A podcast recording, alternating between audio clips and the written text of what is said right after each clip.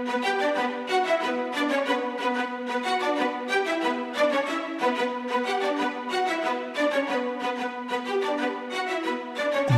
Network presents Football Time. Hey, hey, and welcome to the Football Time Podcast.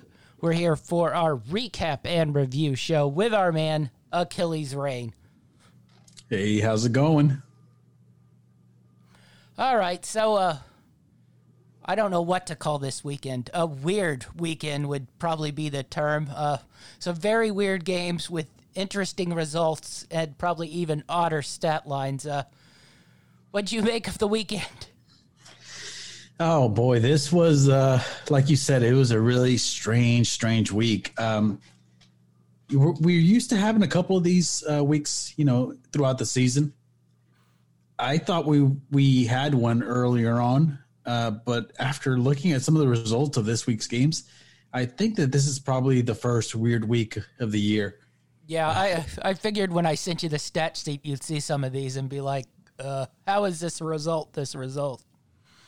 Yeah, you know, it, when I was uh, watching the uh, early set of the games, I was uh, also on my daily fantasy football. I won't uh, give a name. I won't give a, a, shout out to anybody in particular, but I was uh, I was looking at my daily fantasy football, and I'm like, wait, the score is this much. Why aren't my players producing? And it's it was just a really weird week. It seemed like uh, statistically there were maybe a few standouts, and that was pretty much it. Uh, everybody else kind of had an off week. Yeah, definitely. Um, the trade deadline passed. Uh, there was a fun, like, seven hour show on ESPN that pretty much involved them talking about nothing because, as always, with the NFL trade deadline, nothing happened. Uh, Isaiah Ford was traded to the New England Patriots. Um, he's a speed receiver in that he can run real fast in a straight line but doesn't catch many balls. And that was pretty much the extent of the trade deadline. Uh, exciting deadline. Yeah, I mean we've seen some kind of uh, I don't want to say blockbuster trades, but some sort of significant trades before, and it doesn't seem like we really had much this year. I wasn't expecting much. Uh, I I thought that there was a possibility where some of the uh, contenders might make some moves with some of the teams that were dead, but nothing really came to fruition, which uh, was a little bit shocking, but not really so, especially in this 2020 uh, COVID NFL season. Yeah. All right. So let's get into our probably the biggest game of the weekend. It was the Pittsburgh Baltimore game. And uh, sort of speaking of the st- st- I can't even say it statistical anomalies of weird results, uh, I think this one probably pops in there. Uh, Baltimore pretty much dominated this game. Uh, certainly dominated that first half. The only score that Pittsburgh had was that uh, pick six, and but yet Baltimore comes out with the loss. Uh, Lamar Jackson once again, I'd say, did not look great in playing a top tier team, and uh, hard to know what to make of the Ravens because they ran all over the Pittsburgh team, but no result in the end. What did you make of this game? Yeah, you know this uh, this particular game. When it comes to the Steelers, you know they have a great defense and they're really stingy against the run. So when you look at the stats, it's a little surprising to find out that the Steelers won the game. Uh, I thought the game overall was a fun game to watch. Thankfully, I didn't have much in the in invested in this game, you know, as far as like bets or anything like that or fantasy players. Uh, my only thing going in this game was my head to head bet with you. But I, enjoyed watching the game. Um, like I said, if I get, if I were to look at the stats on paper and without the score, I would probably tell you that the Ravens probably won this game and they controlled the ball and it was a low scoring affair. But I wouldn't have expected the outcome based off the stats. Now, just in general, I, I kind of thought the Steelers handled their business and they came out and pulled out the W, which is kind of what I expected them to do. But weird game overall. Yeah, definitely. Um, Lamar. Uh, I mean, he ran the ball great, but once again, some poor decision and poor throws. Um, Now I get it, the weapons on the outside are really poor, but it's beginning to become a little bit more of a trend. Now I don't want to go down, you know, talking head nonsense that he could never win a big game or anything, but uh, it was just some poor decision making and it cost them. Uh, are you getting a little nervous about this Ravens team being able to win games like this and not just beat up on the uh, lower tier sort of teams that uh, Baltimore's done? Well, see, I don't think that they're uh, necessarily making anyone nervous right now.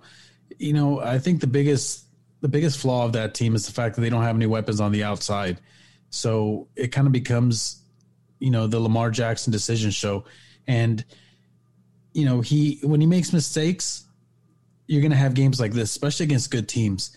You know, that was a divisional game against a, a, the only undefeated team left, and you know he made a couple of uh, mistakes, throwing a couple of picks, and and this is probably the only reason they lost that game.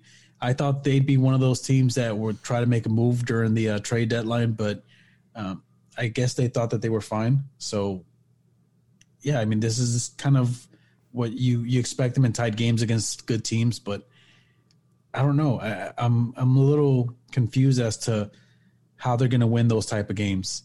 It's not that I don't see them winning these these type of games, but I'm confused as to how they're going to do it with such limited uh, weapons on the outside. Yeah. Uh, the other thing that was a little concerning about this game, uh, the Baltimore Ravens left tackle went down, and I saw that he was lost for the season. They just gave him a big extension.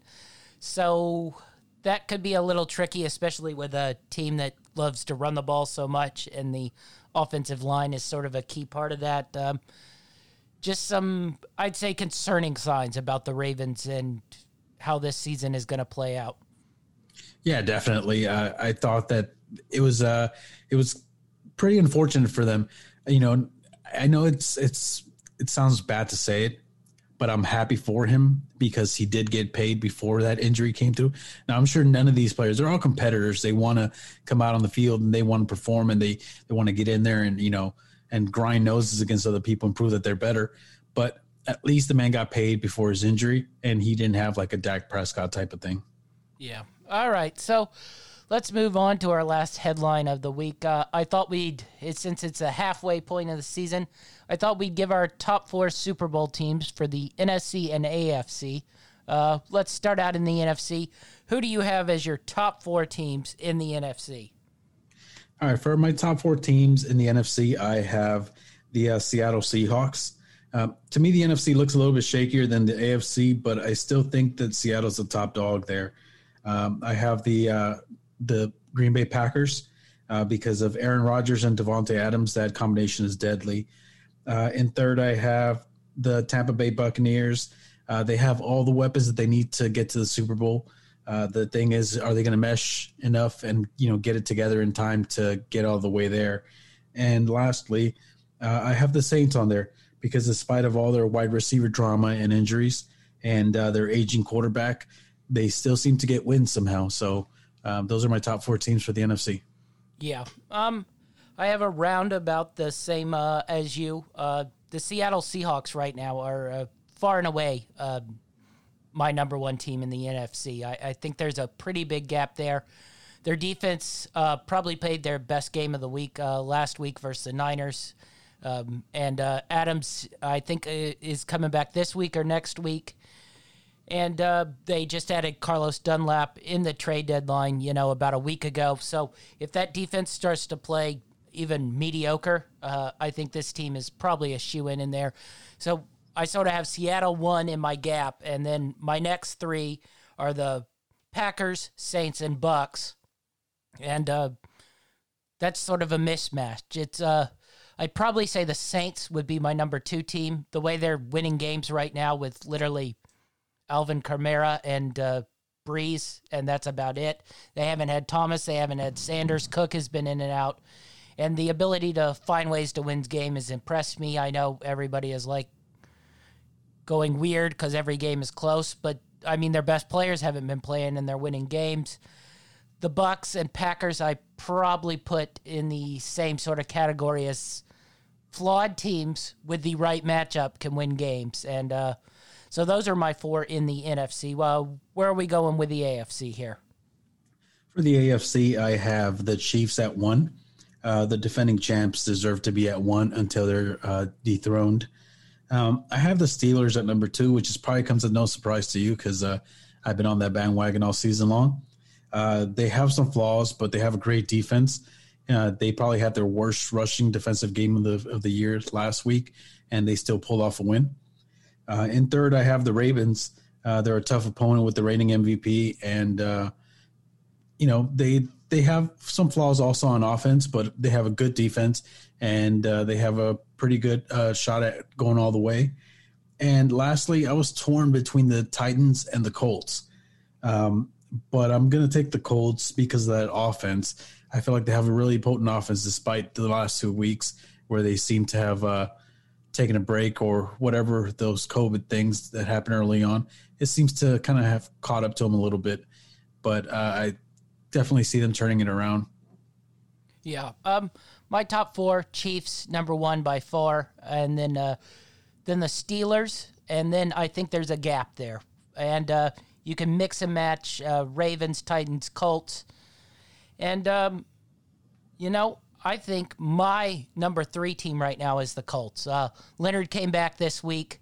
That defense just looks solid. Now uh, the weapons on the outside are a little now that Ty's hurt again. Little weird, but uh, they just seem to be able to win games running the ball, and uh, I just like that defensive setup. And Frank Reich, I think, probably is maybe the most underrated coach in the NFL. So um, I have the Colts at three, and uh, our friend Dynamite David isn't going to like this, but I have the Ravens at four and the Tennessee Titans just on the outside uh, right now. So uh, those are my four from the AFC. I hope you're ready to hear it. He's he's going to let you have it, just so you know. Nah, he's mad at him this week. It'll be next week after they get a win, and then they'll be chirping again. Listen, I don't I don't care how mad he is at them the man is a fanatic. Okay, he he will find he will find you. He will hunt you down, and he will give you an earful of stats. Okay. Yes, Just I know. He, he, was already giving me an earful about the corner they traded for from the Chargers, and he thought it was going to turn their whole pass defense around. Yeah, be ready for the Dynamite Sports Bureau to come at you with with their weekly stats. I will. All right. So those were our top four. Uh, Ready to move on to the games? Yeah, let's do it. All right. So we'll start out with the Thursday game last week. The Atlanta Falcons went to the Carolina Panthers and won 25 17. The Panthers were a one, four, one point favorite in the game. Uh, Matt Ryan went 21 of 30, 281 yards, one interception, one rushing touchdown. Todd Gurley had 18 carries for 46 yards and a touchdown. Julio Jones, seven catches for 137 yards. And uh, Teddy Bridgewater probably had his worst game so far this season 15 to 23, 176, one touchdown, one interception. Mike Davis, 13 carries for 66 yards, and DJ Moore and Robbie Anderson had seven catches for 103 yards. Uh, little setback here for Carolina. Uh, thought it was probably the worst game they've played so far, uh, at least definitely since uh, the opening day loss to the Raiders. It looks like uh, Christian McCaffrey will be back next week. Um, so maybe they get a little boost back up from there. But uh, this was definitely the worst uh, Carolina had played. Um, Falcons looked like the Falcons. Yeah, uh, it's interesting. The Falcons seem to have gotten a little better defensively ever since they fired their head coach. Um, I don't know if there's any correlation between those those uh, subjects, but you know, I, I, felt like they did enough to win that game. Um, I've liked Carolina. I like what I've seen from them so far this year. Uh, I feel that Teddy Bridgewater probably had a, a pretty poor game, and that's why they lost the game. But overall, he's done a really good job at managing uh, the flow of the game and uh, kind of just leaning on his running back and then, you know, uh, passing the ball when he needs to in certain situations. When he makes mistakes, this is the type of outcome you're going to have from that team because unfortunately they don't have all the weapons that they need. Um, although I do think that with McCaffrey coming back soon, uh, it's going to help that team out a lot. Um, you know, Davis has been doing a really good job at running the ball, and uh, with those two guys, they could be a, a, I wouldn't say a contender, but they could be a threat to win games. Yeah. All right. What do we have up next? Let's see. We have the uh, Pittsburgh Steelers at the Baltimore Ravens. The Ravens were three and a half point favorites. Uh, Pittsburgh won that game 28 to 24. Big Ben went 21 of 32 for 182 yards and a touchdown. James Conner ran the ball 15 times for 47 yards and a touchdown. Juju Smith Schuster, who suddenly showed up randomly in that game, has seven for 67. Uh, Claypool had five for 42 and a touchdown. Lamar Jackson went 13 of 28 for 208 yards, two touchdowns, two interceptions. He also had 16 for 65 on the ground. Dobbins went 15 for 113. Gus Edwards went 16 for 87 and touchdown, while Willie Snead, who seemed to be kind of all over the place, uh, had five for 106. Yeah. All right. We already touched on that game, so we'll move on to our next one. The New England Patriots at the Buffalo Bills. The Buffalo Bills were favored by three and a half points. The Buffalo Bills won 24 21. Cam Newton went 15 for 25, 174, nine carries, 54 yards, and a touchdown. Damien Harris had 16 carries for 102 yards and a touchdown, and Jakobi Meyers had six catches for 58 yards. Josh Allen had was 11 for 18 for 154 yards and interception. 10 carries, 23 yards, and a touchdown. Devin Singletary had 14 carries, 86 yards. Zach Moss had 14 carries, 81 yards, and two touchdowns. And Stefon Diggs had six catches and 92 yards. Pretty interesting game here. Uh, New England, uh, this was probably the best they played in about three or four weeks here. They really sort of just tried to control the running game and the game overall. And funny enough, uh, Buffalo also really just tried to pound in the uh, run and carries. Uh, nobody seemed to want to open it up. A little bit probably had to do with weather. It was cold and windy up there, but uh, really I came away uh, more impressed with the way New England played. This was probably the best they had played, and they were going down for the tie if Cam hadn't have fumbled that ball away right at the end. Um, what'd you make of this game? Yeah, I I touched on this a little bit uh, during the uh, last episode when we were doing our picks. I, I thought that there was no way that uh, New England would play poorly four weeks in a row. I, I kind of saw them playing a lot better this week, especially against a divisional opponent. You know, regardless whether that opponent in the Buffalo Bills were in first place or not. Um, Bill Belichick is a, he's a good coach, and you know he's going to find ways to try and uh, uh, tilt the game a little bit and he seemed to rely a lot on the rush this time around, which was helping him out. Unfortunately for the New England Patriots, like you said, there was about 30 seconds left in the game, I believe, and Cam Newton fumbled the ball. Um, he seems to be making pretty big mistakes uh, when they just kind of need him to manage the game.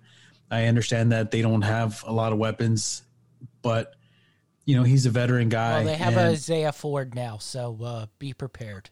Oh yeah, he's gonna he's gonna go down. He's gonna go on, on a goal route, eighty yards. You know, so no one throws him the ball. But well, considering but, they didn't run a pass play over five yards, I don't know how effective Isaiah Ford's going to be, other than he might be able to punt and kick return. Although you know what, it's Bill Belichick. You know, if anyone knows how to use a, a you know a player that is getting no love somewhere else, it's definitely him. So it'll be interesting to see what he does with that. But going forward, um, I like what I saw from the Patriots. They showed at least some grit in this in this match, and uh, Buffalo seems to take a little step back each week. Not huge leaps, but you know, little steps backwards. Uh, I don't like what I'm seeing from Buffalo lately, it's still their division to lose. Yeah, I was gonna say, I don't think I liked what I saw, but they beat New England essentially for the first time in I don't know, 20 years in New England, and they got the win. It wasn't pretty, but they're pretty much in control of this division. I I did wa- make a small wager on the Miami Dolphins to win this conference. We'll get to that game at oh, some oh, point. I apologize. But hey. uh, they're in control, so uh, I don't know if Buffalo's offense seemed to have gotten worse every week, but uh, I was impressed they were able to run the ball with uh, all three guys, Allen, Moss, and uh, Singletary this week. So maybe at some point the running and the deep passing will merge into one, And the defense looked a little better this week, though. By the end, they were hemorrhaging yards and uh, just happened to be fortunate to pick up that fumble.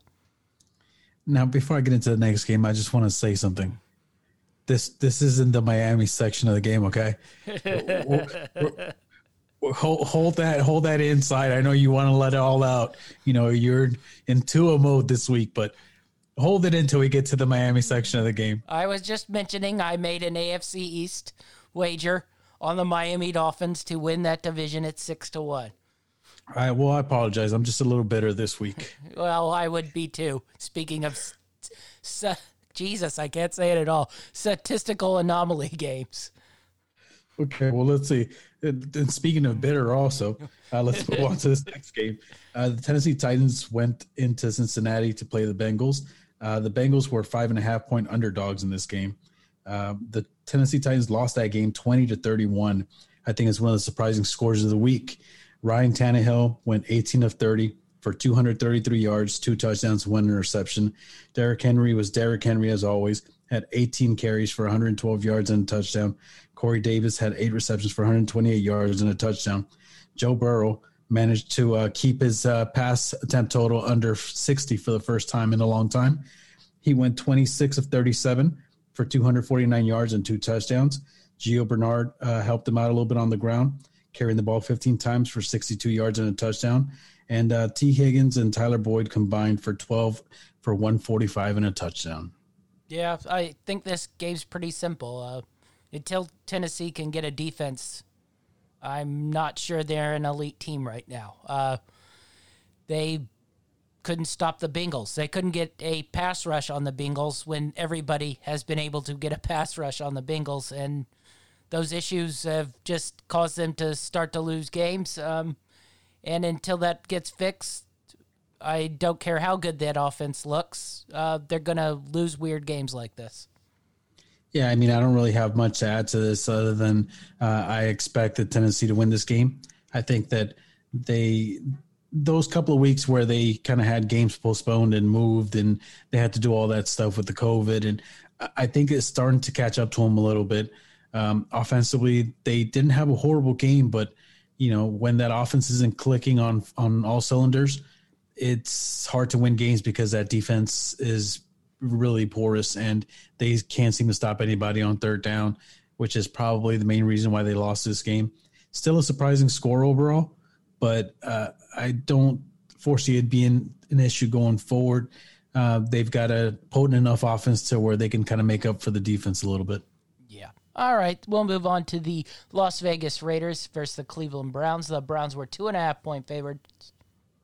The Raiders won 16 to 6. David Carr was 15 to 24, 112 yards and a touchdown. Josh Jacobs was the main source of offense with 31 carries and 128 yards, and Hunter Renfrow had four catches for 26 yards and a touchdown. Baker Mayfield was a terrible 12 of 25 for 122 yards. Kareem Hunt had 14 carries for 66 yards, and Jarvis Landry had four catches for 52 yards. Now, I talked to you like on Thursday that I sort of liked the Raiders, and as we got deeper and deeper into the week, by Sunday, I was pretty much all over this Raiders bet here. I, I just, I didn't trust this Cleveland team, and my uh, sort of eyes and stats told me I was right. Uh, they were pretty much as brutal as any team that played this week. You know, I'll tell you why I stayed away from this game as far as, uh, you know, dropping any bets on it was because I kind of liked the Browns. But I knew that once I liked the Browns, they were going to let me down. So I stayed away from it. I did the smart thing and just stayed away from it.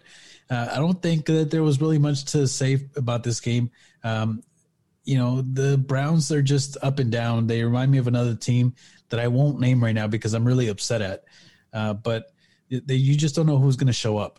And uh, the Raiders, they're a great team, and they're gonna they're going to come out and they're going to try and you know get physical with people, and that's what they did. Uh, I think the main story of this game was the wind. Yeah. Um, I think it'll take nine wins at least to get to the playoffs. It might take 10. Does Cleveland work their way there? You know, they're halfway there, you know, halfway through the season. now you still have some tough divisional opponents coming up in the schedule. Uh, I, I just can't see them making the playoffs with as much talent as you have in the AFC. Yeah, I think that I think this was a game they needed to probably make sure they put themselves in playoff contention, and this really hurt them. So, uh, all right, moving on to our next game. Okay, uh, let's see. Our next game, uh, we're going into Detroit for our next game. The Colts went into Detroit and dominated them 41 to 21. Uh, even though the Lions were two and a half point underdogs, the Colts seemed to cover that easily. Philip Rivers went 23 of 33 for 262 yards and three touchdowns. Jordan Wilkins had 20 rushes for 89 yards and a touchdown, while uh, Hines had three catches and 54 yards and two touchdowns. Uh, it seems to be kind of a running back heavy game for that team. Um, Matthew Stafford on the other side of the ball went 24 of 42 for 336 yards, three touchdowns, one interception. Marvin Hall had four for 113, and Hockenstein had seven for 65. Yeah, uh, that was sort of the typical Matthew Stafford game of getting killed, put up numbers that makes it look good. But uh, Colts dominated dominated this game through and through. Uh, defense with Leonard back uh, looked as fierce as it was to start the season, and uh, Philip Rivers did not look atrocious. Played pretty well in this game. Um, I'm liking these Colts right now. You know, early on in that game, I I thought that uh, Philip Rivers was looking good because he was doing exactly what I what I want him to do and what everybody needs him to do. Everybody in uh, India, I'm sure, wants him to do is dink and dunk, throw safe passes, slants, you know, little uh, dump passes to the running backs and to the tight ends. But he actually made some uh, some deep throws, uh, a couple of more to the running backs, you know, and the running backs seemed to really step up and. Um, this is the reason why you see the score. I, I, thought that Indianapolis would win this game. I didn't think it would be uh, this lopsided, but you know it is Detroit, and even if it was close, they'd probably find a way to lose. Yeah, uh, they at least took the element of uh, some random team doing something weird in the fourth quarter out of it pretty quickly in this one. Um, who do you have in this division now? Indianapolis, Tennessee. Like I said earlier, uh, I still have Tennessee winning this division. That's just because uh, throughout the season, you know, minus these last couple of seasons, well, even um, that game against the Steelers, they still showed up in the second half. But this last week, they didn't have their best offensive game, and that's the reason they lost this this particular game. But I think that when they're firing on all cylinders, you know, they're they're tough offense to stop. Derrick Henry's a monster, and uh, Tannehill seems to be you know, playing really, really well. Uh, I'm not going to drop a dynamite David on you and tell you that, you know, over the last 14 games, when it's 63 degrees outside and there's snow in the Northeast and uh, summer in the West Coast, um, you know, Ryan Tannehill performs better, you know, during a Family Guy episode on Fox.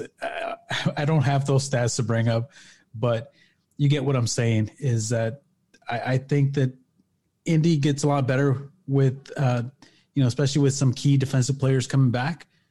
But I still think that Tennessee has a more potent offense, so I still have them ahead in this division.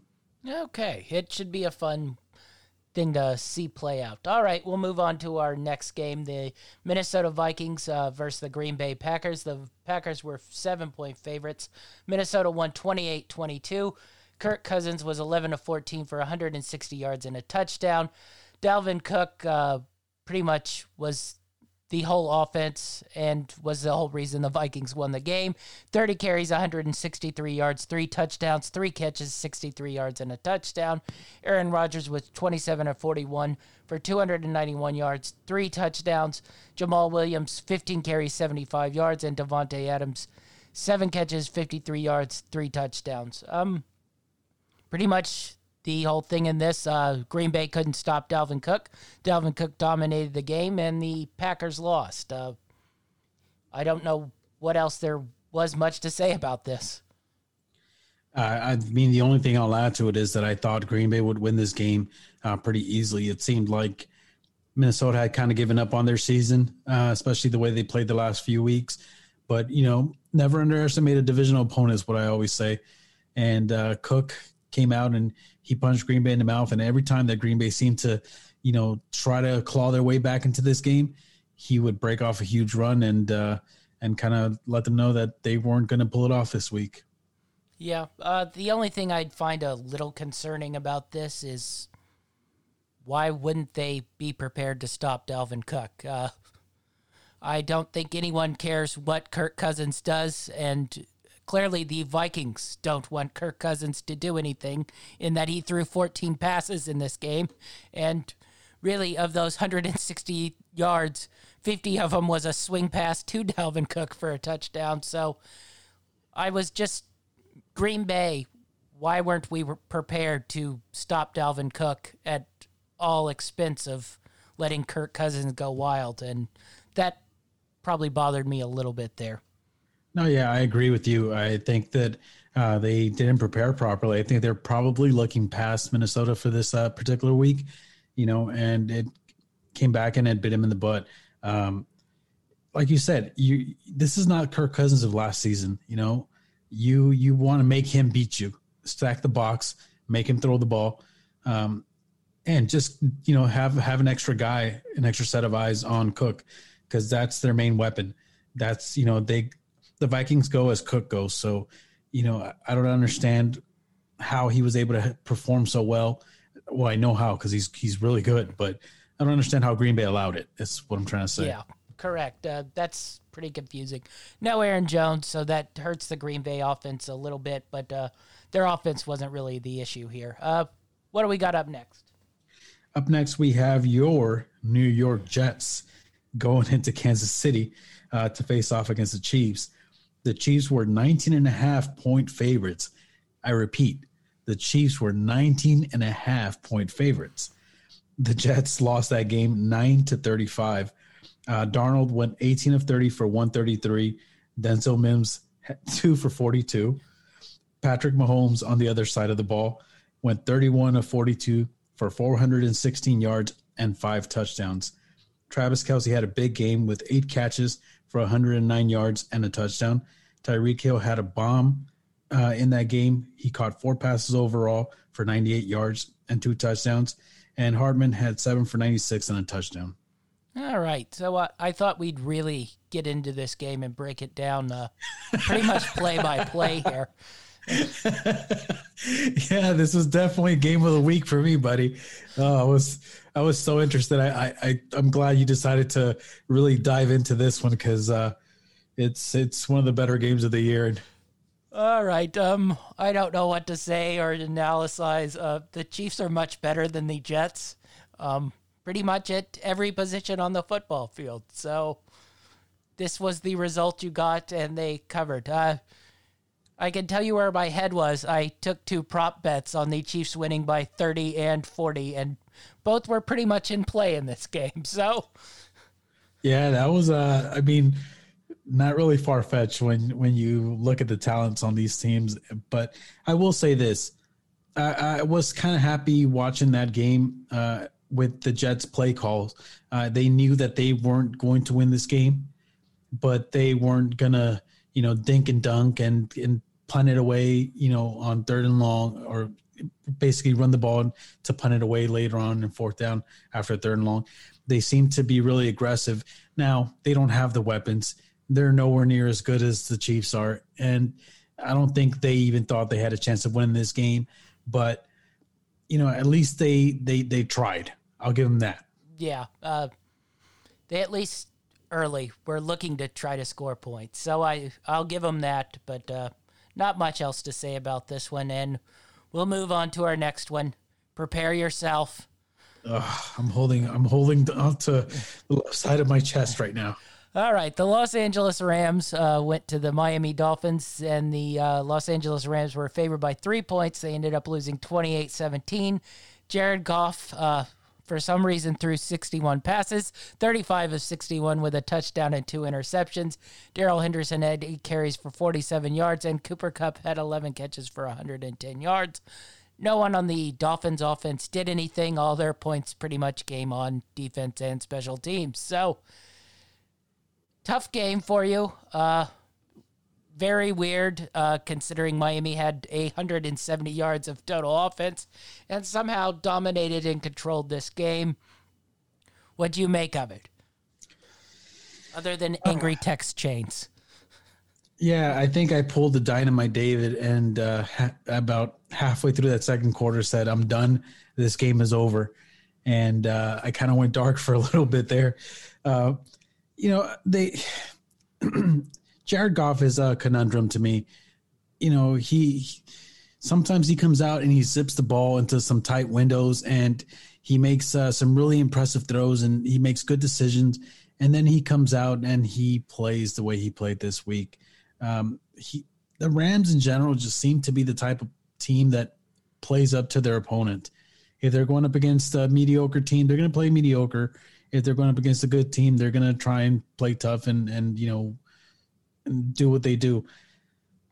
Overall, he had no choice but to throw 61 times because uh, they were down big, especially early on in that game. I still think that uh, they bit a, uh, they made a big mistake by not handing the ball out to Henderson a little bit more, who seemed to look like the more dynamic of the three running backs. Uh, Akers did have a nice play where he broke off a few runs and broke some tackles, but overall, I still think that Henderson is probably the best back in that trio of running backs and they really went away from him. He didn't get the ball much more after that first quarter and a half. Um, but overall, just a bad, bad performance. Um, really don't have much to say about Miami because, like you said, they weren't really on the field a lot. If I showed you the uh, time of possession, the amount of plays, and the total offense, you probably wouldn't think that the that the Dolphins won that game.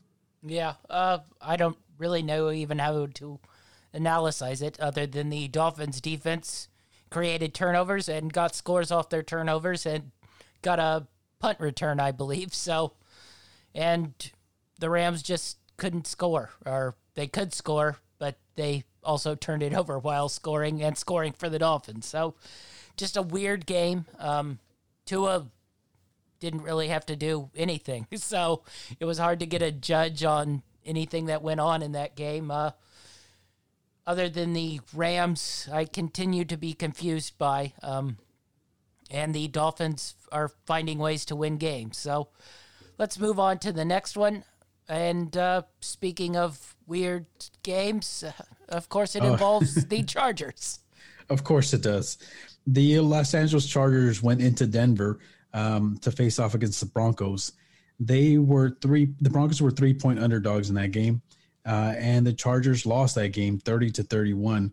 Justin Herbert went twenty nine of forty three for two hundred seventy eight yards, three touchdowns, and two interceptions. Justin Jackson had seventeen rushes for eighty nine yards, while Mike Williams and Keenan Allen combined for fourteen catches, one hundred sixty six yards, and two touchdowns. On the other side of the ball, for the Broncos, Drew Lock went 26 of 41 for 248 yards, three touchdowns, and one interception.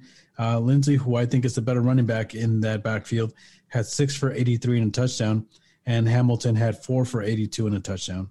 Yeah, uh, I think I can pretty much sum this game up by uh, I had it on the league pass, and the Chargers completely dominated for three quarters. I flipped it off the league pass in the fourth quarter and then all of a sudden I look up and it was like 24 17 in a matter of about three minutes. And I was like, what the hell's going on? Which I was okay with since I had a bet on the Broncos. Flipped it back, and the Chargers were in their pure fourth quarter melt mode. And that's essentially what happened. Chargers dominate, fourth quarter melt. See, now I know what happened. I was watching that game too, and I was like, okay, cool. Uh, I, I, picked the uh, the Chargers. I was kind of high on them this week, uh, against their divisional opponent. I thought that they would come out and, and win this game, not easily, but I thought that pretty decisively. And um, they were kind of dominating early on in that game, and I was like, okay, cool, this is what I thought would happen. And then before I know it, they lose the game. Now I know why. It's because you stopped watching. You jinxed them. Yes. Uh, well, I jinxed them for my bankroll to improve. So um, I don't know. Broncos looked awful, and then they were able to get some yards. I really don't know what to make of this game. Uh, Herbert was playing well. He threw threw one really bad pick uh, late in the game, which sort of gave the Broncos the extra possession they need. Um, but this is sort of what bad teams do. They find ways to lose games, and the Chargers found a way to lose this game. Yeah, I, one thing I will say though is I don't understand why they don't just keep featuring Lindsay in the backfield. He seems to be the better running back in that duel. Um, I, it confuses me a little bit why he's not getting more work. Yeah, I've been confused about that uh, pretty much the whole season. But uh, I'm not the coach. Uh, Vic Fangio, interesting uh, play strategy there. But they signed Gordon, so I guess they have to give him carries. That might go on to Elway as to why he signed a running back when he already had a pretty good one. a Pro Bowl running back. Yes, on the team. All right. Uh, anything you wanted to add to this game or move on to the next one? Let, let's just go ahead and move on. All right. Uh, speaking of a fun offensive team, the Chicago Bears played the New Orleans Saints. The uh, Saints were four and a half point favorites, and they ended up winning 26 23 in overtime. Drew Brees was 31 of 41, 280 yards, two touchdowns. Alvin Kamara had 163 total yards, and Jared Cook had five catches for 51 yards and a touchdown. Nick Foles was 28 of 41, 272, two touchdowns, one interception. David Montgomery had 21 carries, 89 yards, and Allen Robinson had six catches for 87 yards and a touchdown. So I was watching the Broncos game, and this is the one I switched to, and um, it was not a real fun game to watch. It was very cold, I will give that, but uh, the Bears are just really bad to watch. I don't know what to make of them. They were able to hang around in this game, but the Saints are pretty much on a mass unit squad on the offense, and uh, the Bears are just really bad. Yeah, you know, as bad as the Bears are, I still think that they're better with Foles than they are with Trubisky. See, I At was least, going to ask you that. Are yeah, they? I, yeah, I think they are. I really do. I think that um, as far as their passing game is concerned, they don't. You know, they seem to just kind of steadily uh, put up yards throughout the game as it progresses, as opposed to putting up nothing for the first three quarters and then going off in the fourth. Uh, I still think Trubisky is their long term answer uh, as far as these two quarterbacks are concerned. Not that he's anybody's answer in particular, but for these two quarterbacks, uh, I still think Trubisky's the guy that they're going to go with. But overall, I, I right now I think that the Bears are a better team with Nick Foles at the helm, and you know they're still in the running. Surprisingly, as bad as they've been, they're still in the running for a playoff spot. So you know you got to stick with Foles and ride him until either you get knocked out of playoff contention or he gets hurt. Yeah, uh, see, I'm totally the other way. I think you've seen what Nick Foles is. He's nothing. Um, Trubisky is nothing, but I think he can at least move in the pocket. And as bad as that offensive line is, you can at least get him on the outside. He might make a running play or two. And I just don't see too much difference in the pass game other than Charles Nagy I guess, likes Nick Foles uh, more, but uh, I think some questions need to start being asked about Charles Nagy and his offensive game planning. Yeah, I think uh, Foles said it best himself a couple weeks ago when he said that some of these plays are being called and he knows that they're not going to work because he won't have enough time in the pocket. Uh, that pretty much sums it all up, I think. All right, we'll move on to the next game. Let's see, for our next game, we had the uh, San Francisco 49ers going into Seattle to face off against the Seahawks. The Seahawks were two and a half point favorites. Uh, San Francisco lost that game 27 to 37. Nick Mullens went 18 of 25 for 238 yards and two touchdowns. Hasty went 12 for 29 and one touchdown. Aiyuk had 8 for 91 and a touchdown, uh, while Russell Wilson went 27 of 37 for 261 yards, four touchdowns. DeeJay Dallas had 58 total yards with two touchdowns, while Metcalf had 12 catches for 161 and two touchdowns. Yeah, I think we've hit the point of no return for the um, San Francisco 49ers. Um, Garoppolo got hurt, Kittle got hurt. Both are long term injuries. Um, Mullens came in, played pretty well, but uh, this Niners team is just so beat up. Um, next year, I'm going to be pretty excited to see what they do because they do seem to look like they have a lot of weapons. Um, Aiyuk has looked great, Deebo Samuel, Kittle, but um, none of them. It just seems like a cursed year. None of them could stay on the field. I mean, we talked about you know four or five weeks ago about all the defensive guys they lost, and you know Seattle took advantage of it and dominated this game. Yeah, it's uh, it's, it's unfortunate for the uh, 49ers and for my brother who's a big 49er fan. Um, they've just seemed to be dealing with the injury bug all season long, and every time they get the players back, you know, someone else goes down, and it's just kind of been a recurring theme for them all season long. Um, it's really unfortunate, especially because if you look at the record, they're still in the hunt. You know, they're still they're still you know sniffing around uh, playoff contention.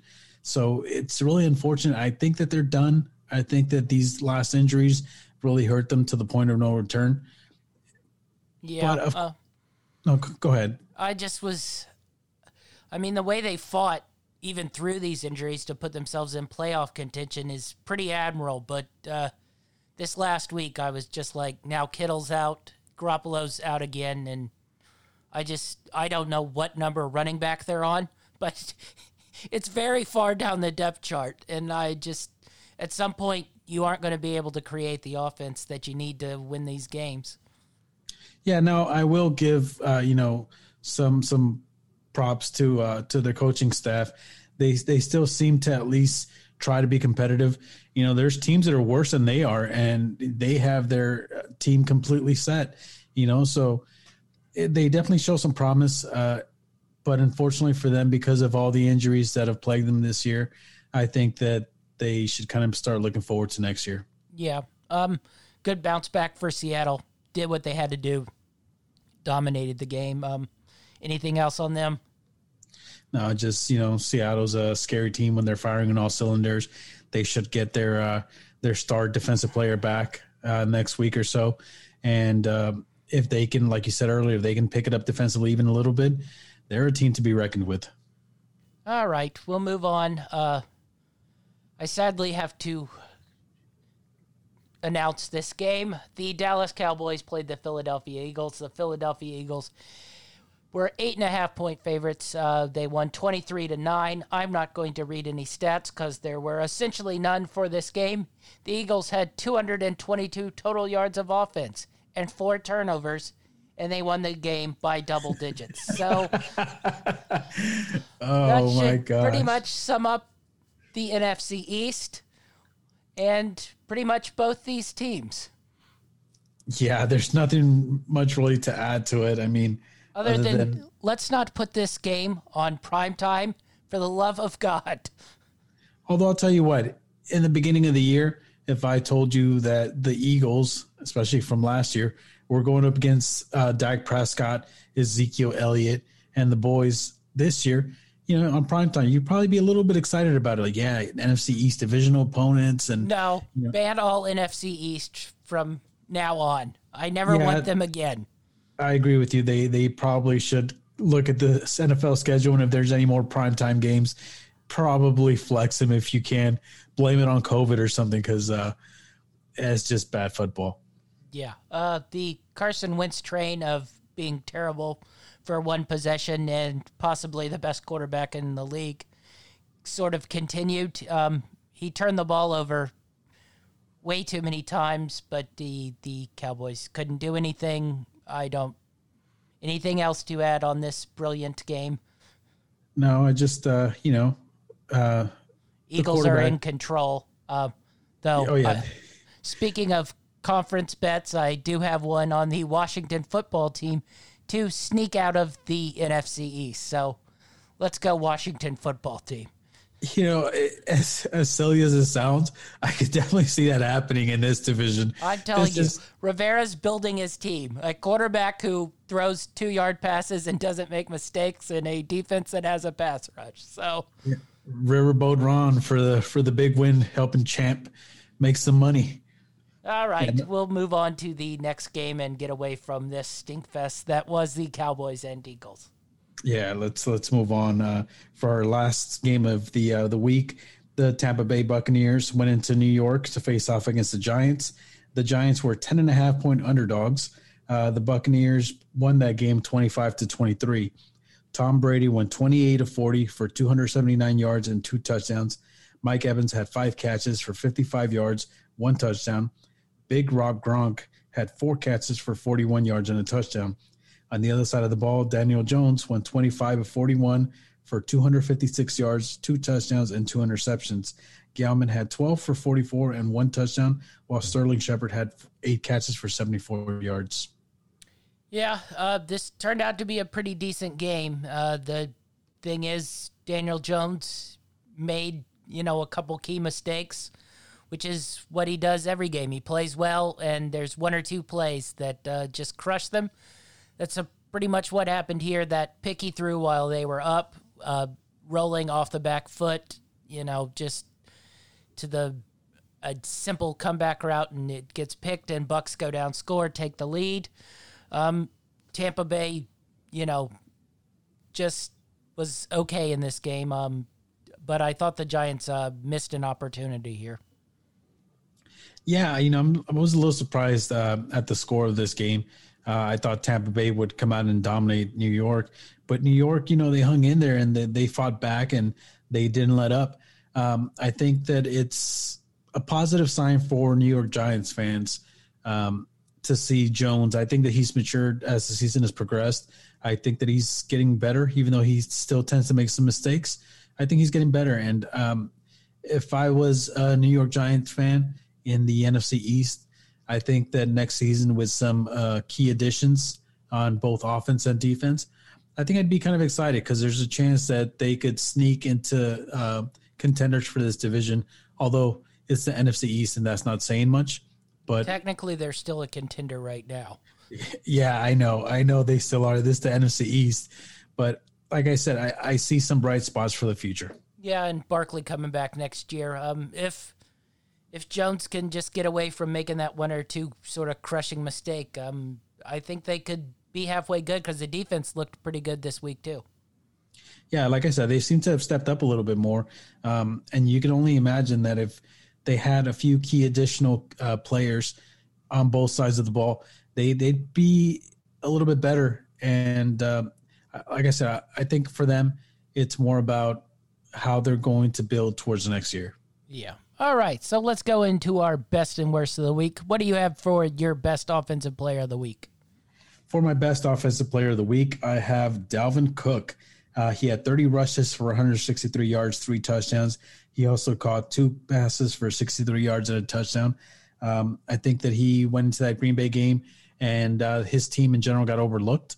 And he came out and he punched Green Bay in the mouth and uh, he didn't relent. He just kept going. And that's the reason why that team won the, won the game. You'll never believe this, but Dalvin Cook is my offensive player of the week as well. Um, he was easily the best player of the week. Uh, I also had Patrick Mahomes down for a little shout out, but um, the curve grade of playing against the Jets. Uh, Dalvin Cook, pretty impressive week. Uh, what was your defensive player of the week? Uh, I didn't have a defensive player of the week. I had a defensive unit of the week. Uh, I was going to go with the Steelers, but I'm actually going with the Dolphins. They punched the surprise, Rams. Surprise, surprise. I went yeah. with a team as well, and it was the Dolphins. Uh, well, I'll give you my reason for it. I feel like they came out and they punched the Rams in the mouth, and it startled the Rams, and they just couldn't really recover from it. Uh, they forced two fumbles, they had two interceptions, they got two sacks. You know, they were getting constant pressure on the quarterback, and they didn't make him feel comfortable at all. Towards the end, uh, they seemed to let up a little bit, and the Rams kind of came back a little bit. If it wasn't for that Kai Forbath miss, uh, where they would have made it a one possession game, um, maybe I wouldn't have had the Dolphins on here, but you know they they did what they did and they get props this week. Yeah, I am the same reason. I, I think Brian Flores uh, has those guys playing real well, and it's not a lot of big name guys. So uh, we both were on the same wavelength this week on the best of the week. Uh, who was your best coach of the week? Uh, I had a safe choice this week. I went with uh, Andy Reid. Um, you know they put together a good game plan to uh, dominate the game that they were supposed to dominate. Uh, this week, in which a lot of favorites didn't cover and some even got beat, uh, they could have easily been one of those teams, but they came in and they took care of business by completely dominating that game. Yeah, I got a big name guy as well. I'm going with Sean Payton. Um, the way this team has been able to win games without Michael Thomas and Emmanuel Sanders and Cook in and out uh, has been pretty impressive. And uh, to go into Chicago, win on the road in that cold weather a game with a, a dome team like the Saints, uh, pretty impressive win. And uh, nice job by Sean Payton this week. Yeah, I definitely see that. I agree with you. Uh, they they played a good game. All right. So, what do you have as your worst of the week? Let's see. For worst offense of the uh, worst offensive player of the week, I was going to go with Cam Newton uh, for losing the ball with 30 seconds left in the game when they were in range to either tie the game or win. But I am going to go with Jared Goff, who went 35 of 61 for 355 yards, one touchdown, two interceptions, and two fumbles. Uh, I believe he cost the Rams a, a win in that game.